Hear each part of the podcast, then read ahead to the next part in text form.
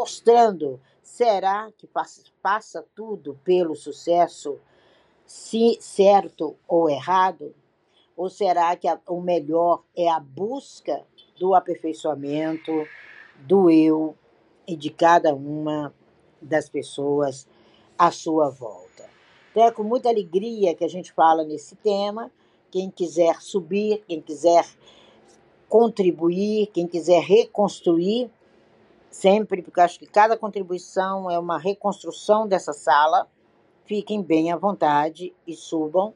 A sala é para todos que queiram desenvolver o tema de hoje.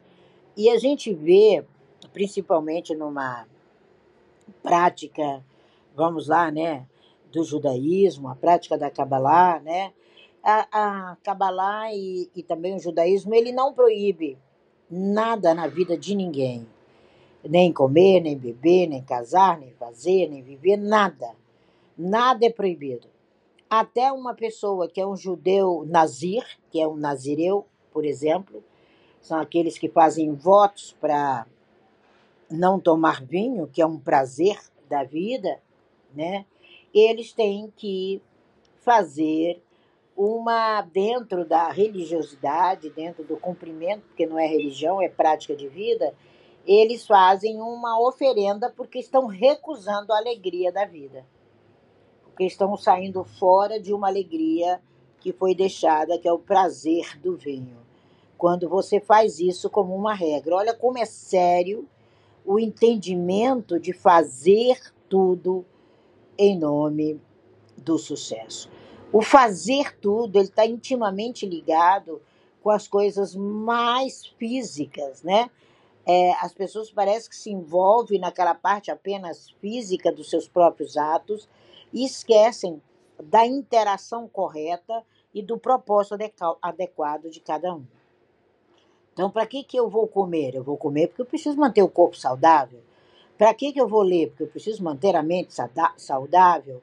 Então, essas capacidades nossas, esses prazeres nossos, esse fazer, ele tem um para quê?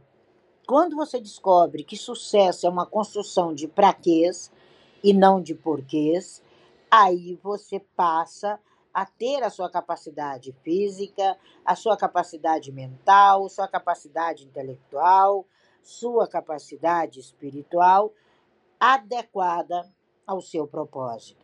E quando você faz isso, todas as suas atividades, elas não são em nome do sucesso, mas em nome dos céus, que nada mais é a sua interrelação com o mundo que você está, aonde você está com seus pés, o pódio que você chega e de onde você vem e para onde você irá.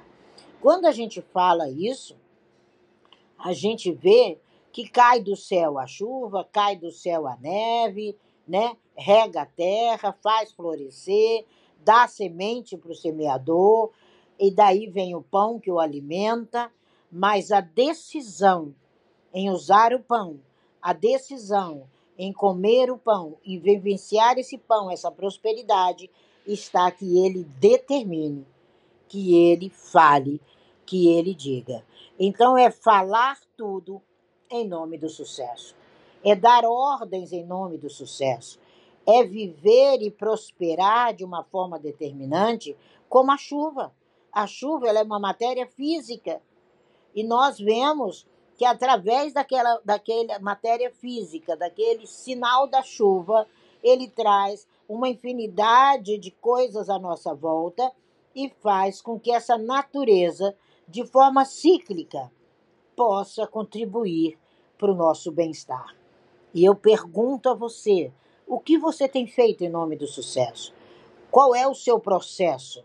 Ele está inverso ou ele está na correlação exata e na proporção exata de foco mais meta é igual a sucesso? Quando você faz isso, você intervém, você manda a chuva para sua terra, você amplia o seu mundo físico, você amplia o seu mundo social, você amplia o seu mundo pessoal. Nós somos merecedores de toda a graça, de toda alegria, de todo prazer, de toda vivência. Nós vimos ontem, na montagem da tábua, como é viver essa, essa berahá. Como é responder a isso com três palavrinhas mágicas. E aí você leva a sua vida de acordo com o que você conhece, com as formas que você dá e com a existência que você coloca na vida de cada pessoa. É trazer a existência. Quando você traz a existência, você satisfaz o seu desejo. Você faz com que aquela necessidade, aquele propósito, ele satisfaça o bem comum. Essa é a grande diferença do agir em nome dos céus, do agir em nome desse planeta, que nós vivemos é, emoldados, cercados por um céu brilhante. Um céu que você querendo ou não, ele vai continuar existindo. Quer você exista ou não, ele vai continuar existindo. E essa rentabilidade é o que nós chamamos da lei da rentabilidade progressiva. É a sensação de crescimento, de gratificação, de capacidade, sem jamais ter a sensação de frustração e estabelecer não o desespero, mas a necessidade de ser o que você veio para ser. E como a gente completa a vida um do outro, como a gente vê isso, nós somos verdadeiros livros inteiros. Eu falo isso o tempo todo. Você é uma obra, você é um livro, você é uma nova edição. E você reedita essa edição todos os anos. Você reedita essa edição todos os dias. Você refaz essa sua história. E você sendo cuidadoso com o que você come, com o que você ingere, com o que você põe culturalmente dentro de você, você começa a viver algo invariavelmente maravilhoso. Você sai daquilo que nós chamamos rotina, você vive o seu elemento, você vive de maneira paciente o seu próprio sucesso. E nós vemos muitas pessoas que são anti-sucesso. Quando elas estão começando a caminhar, quando elas estão começando a desfrutar do sucesso que a Kabbalah lhe dá, ela estabelece outras necessidades e ela começa a escrever outras histórias. A Kabbalah é uma senda, é um caminho, é um presente de Hashem para que a gente possa entender o quanto a nossa essência é importante, o quanto o nosso processo é importante. O mestre, o nosso grande mestre, o Rabi Shimon e o Ben Zakai, eles sempre falaram: tema, tema a sua consciência. Porque se você não cuidar da sua consciência, as virtudes desaparecem. A ostentação não leva a nada, o malabarismo não leva a nada, o caminho tortuoso não leva a nada. Nós precisamos parar de assumir riscos. Nós precisamos nos aproximar é, do nosso mundo como você se aproxima de um fio de alta tensão. Que você sabe que você pode ser eletrocutado se você não dominar a ciência para tomar conta daquele momento seu. E tem pessoas que vivem o tempo todo com fio de alta tensão na mão, correndo riscos de ser eletrocutado o tempo todo. E o xamã nos diz: escuta, escuta, ouve, seja eficaz, sobrepuje, caminhe. Quando você recita o Shema Not Israel, você compreende a concentração adequada do efeito profundo que é a sua vida.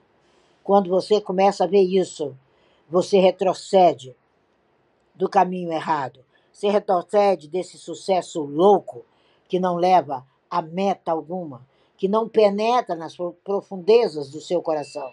E você passa a fazer parte integrante do seu nicho, do seu processo, do seu grupo, com profundeza de mente, de coração e de caráter. Isso é importantíssimo para o cabalista. Isso é ascender a um poço de honra. Isso é colocar para longe toda a Babilônia da sua vida, é colocar para longe do seu palácio real tudo aquilo que não educa. Cabalá é uma educação esmerada. Ela é uma comida trazida de uma cozinha real, deliciosa e esplêndida, kasher, como foi oferecido a Daniel. E ele disse: Não, eu não quero. Eu como o meu kosher, eu como o meu kasher. E ali ele poderia ter se envolvido com aquela comida, mas ele disse: Não, eu tenho cuidado com o que entra, porque o que vai sair é persistência daquilo que eu converti lá dentro. Nós somos uma transformação química 24 horas. E você esquece do Shemã, você esquece da sua alma, você esquece do seu processo, você esquece das palavras tão importantes que são o seu ser. E nós precisamos entender tudo isso. Nós precisamos ter um estratagema. Nós precisamos estudar. Nós precisamos internalizar essa força e pôr para fora uma atividade compartilhada. Cada pessoa estimula a seu companheiro, a sua companheira. Cada pessoa, minuto a minuto, é o minian, é um quórum, se ajunta com outro para trabalhar em benefício da sua comunidade. Se isso não está acontecendo, você está vivendo uma solidão, um isolamento. O isolamento debilita, debilita a mente, debilita o corpo, debilita os ossos. Daqui a pouco você está com doenças que você não deveria ter. Tome muito cuidado com os caminhos fáceis. Tome muito cuidado com essa sociedade que quer conversar aquilo que não sabe. Eu sempre digo que o problema ele não está do lado de fora. O pseudo demônio, a pseudo dificuldade, ela é interna. São as suas forças, as suas pressões sociais, é o seu mundo. É aquilo que você acha que é boazinha, que está tendo atitude boazinha, que está fazendo bem para todos. E na maioria, você não se assemelha a ninguém. E essas pessoas nos procuram. Essas pessoas procuram vocês. Essas pessoas precisam de vocês inteiros, precisam desse poder progressivo. E você tem que ter antídotos para isso. Quais são os teus? Qual é o antídoto para você dominar seu sucesso? Para você dominar suas inclinações? Um dos antídotos que nós temos é o estudo de Kabbalah. O outro é o Shema. O outro é lembrar que estamos vivos até o momento de deixarmos esse lugar. E esses antídotos vão fazer com que eu construa essa caminhada com mais assertividade. Que eu não trate da minha vida como uma rotina qualquer, da minha rezinha como, uma, sabe, uma rotininha, do meu estudo, uma rotina. Eu estou aqui perdido em meio, sei que deveria tombar o rei, e você não tomba. Isso é um hábito permanente. E você precisa ensinar essa pessoa que chegou a hora dela tombar o rei, dela dar uma maior importância e se dedicar inteira, dia inteiro, noite inteira, a seu próprio propósito. A vida é uma oração sem horários, é uma circunstância específica. Os horários são propícios para você desde o amanhecer até o vespertino momento, está ali, em meio a um coro, aonde você sabe que o seu código de lei, o seu código de vida é provavelmente o seu melhor. Não fixes o seu propósito a qualquer coisa. Não fixe a exigência de A, B ou C. O que é que você sabe que você está passando adiante? Você está seguindo que manual? Você descobriu esse manual aonde? No sofá da sua casa ou no cesto de lixo? Quando nós fazemos essa diferença, nós simplesmente deixamos de ser mortais, simples mortais, e confrontamos o universo e dirigimos pretensiosamente com o grande privilégio de ser o que veio para ser. Essa é a nossa proposta hoje Seja um doce salmista, uma doce salmista de Israel. Entenda suas teflotes, entenda seus momentos, entenda a sua generosidade e seja sincero. Seja sincera com você. É esse o caminho que você começou nele no começo do ano? É esse o caminho que você começou nele o ano passado? E agora você traça o que você quer de maneira mecânica, rápida, como um verdadeiro disco de reza, como verdadeiro lança automático de dardos inflamados, sem entender que é hora de parar, ver que metralhadora você está usando como palavra, que pronúncia você está falando, que caminho você está indo, e assegurar-se que sua mente é uma engrenagem que coloca da boca para fora tudo que você movimenta internamente. Nós não devemos ser específicos, mas nós devemos nos conceder a nos prosperar, a entender e determinar e alcançar o sucesso, alcançar a prosperidade como um contrato específico, como uma encomenda especial que é endereçada a você. Mas você tem que saber fazer. Não adianta você querer ser um chemonet sem entender uma amidá. Não adianta. Vai continuar de pé, em silêncio, sem estar curado internamente. Cure as suas limitações.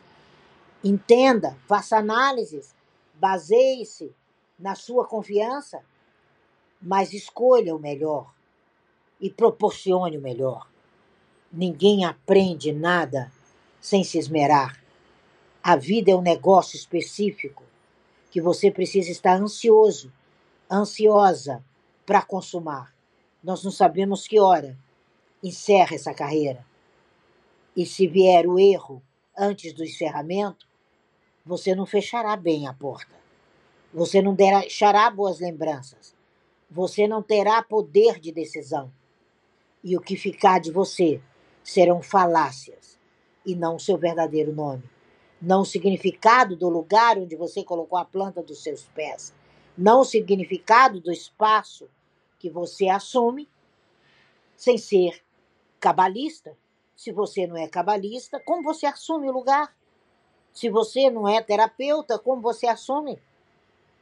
Se você não é vendedor, como você vai vender balas?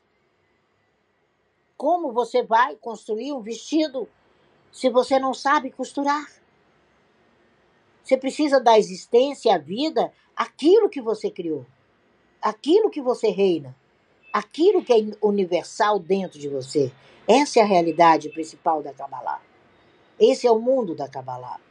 Esse é o mundo primordial da Kabbalah. É preencher a mente com infinita grandeza e majestade e que todo mundo que te circunda seja atingido por essa mente. Os nossos mundos eles são preenchidos por nós mesmos. E as nossas palavras dirigem esse mundo. Fixam, soltam, sobrecarregam, consideram, jogam fora. Mas o horizonte, ele vai continuar adiante dos teus olhos. E você vai assumir o horizonte ou vai assumir a preocupação. Isso é a precipitação da boca. Isso é a precipitação do coração. Isso é querer dirigir um carro sem conhecer nem aonde é o lugar de colocar a chave na ignição. E como tem pessoas assim, continuam como se nada tivesse acontecido. Como uma amiga falava comigo agora há pouco, uma verdadeira luta. E que cara de pau. E eu falava que incrível. As pessoas se concentram nisso. E você precisa manter sua mente seu coração, seus pensamentos, sua rota, nos seus negócios, na sua visão, no seu mundo, na sua palavra própria. E se você não tiver mentor, você não é absolutamente nada hoje em dia. Porque o mentor ele chegou primeiro que você. A única diferença é essa. Porque mestre, você nasce. Como dizia Shakespeare, minhas palavras voam alto, Meus pensamentos permanecem embaixo. As palavras sem pensamento jamais chegam ao céu. William Shakespeare. Olha quem era Shakespeare. E olha quem é você e como você vai construir essa rota, sendo esse personagem de Shakespeare. Quando ele dá vida àquele personagem, ele diz: Minhas palavras voam alto, meus pensamentos permanecem embaixo. As palavras sem pensamento jamais chegam aos céus. Então chegou a hora do seu pensar, chegou a hora de você entender essa sala. E essa sala é uma sala que vai te considerar senhor de si mesmo, senhora de si mesmo.